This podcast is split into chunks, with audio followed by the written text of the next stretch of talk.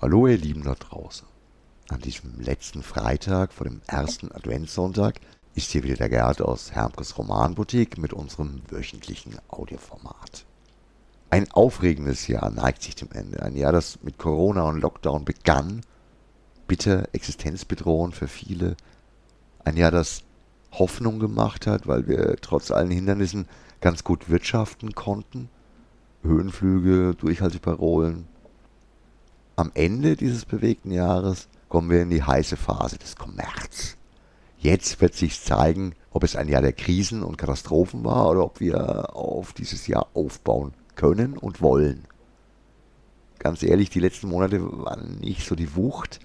Es hat bereits im September angefangen und sich durch den gesamten Oktober gezogen. Auch der November steht beileibe noch nicht in dem Zeichen, das wir uns ersehnen. Die allgegenwärtigen Parolen. Es kommt zu einem Umdenken. Corona hat auch Positives bewirkt. Die Leute sind zusammengerückt gegen internationale Konzerne, hin zu lokalem Denken und Handeln. All diese Parolen bleiben natürlich leeres Gewäsch, wenn genau dieses Umdenken nur ein kurzes, heißes Strohfeuer war.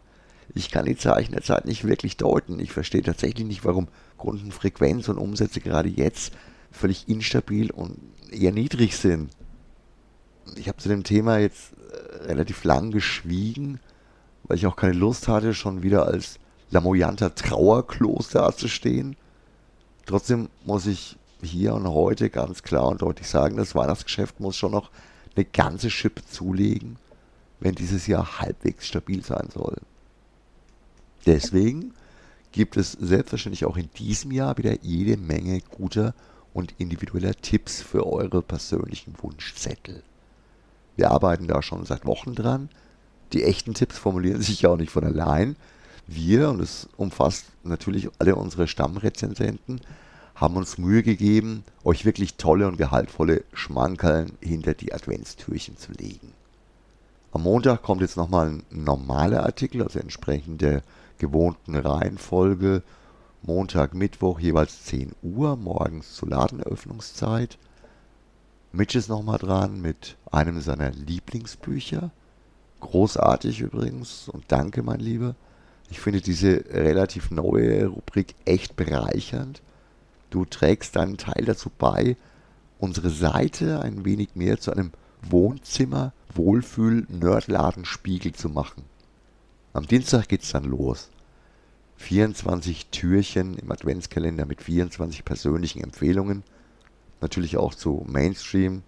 Muss ja nicht schlecht sein, man stolpert leichter über ein Spiel des Jahres als über einen unbekannten Neuzugang.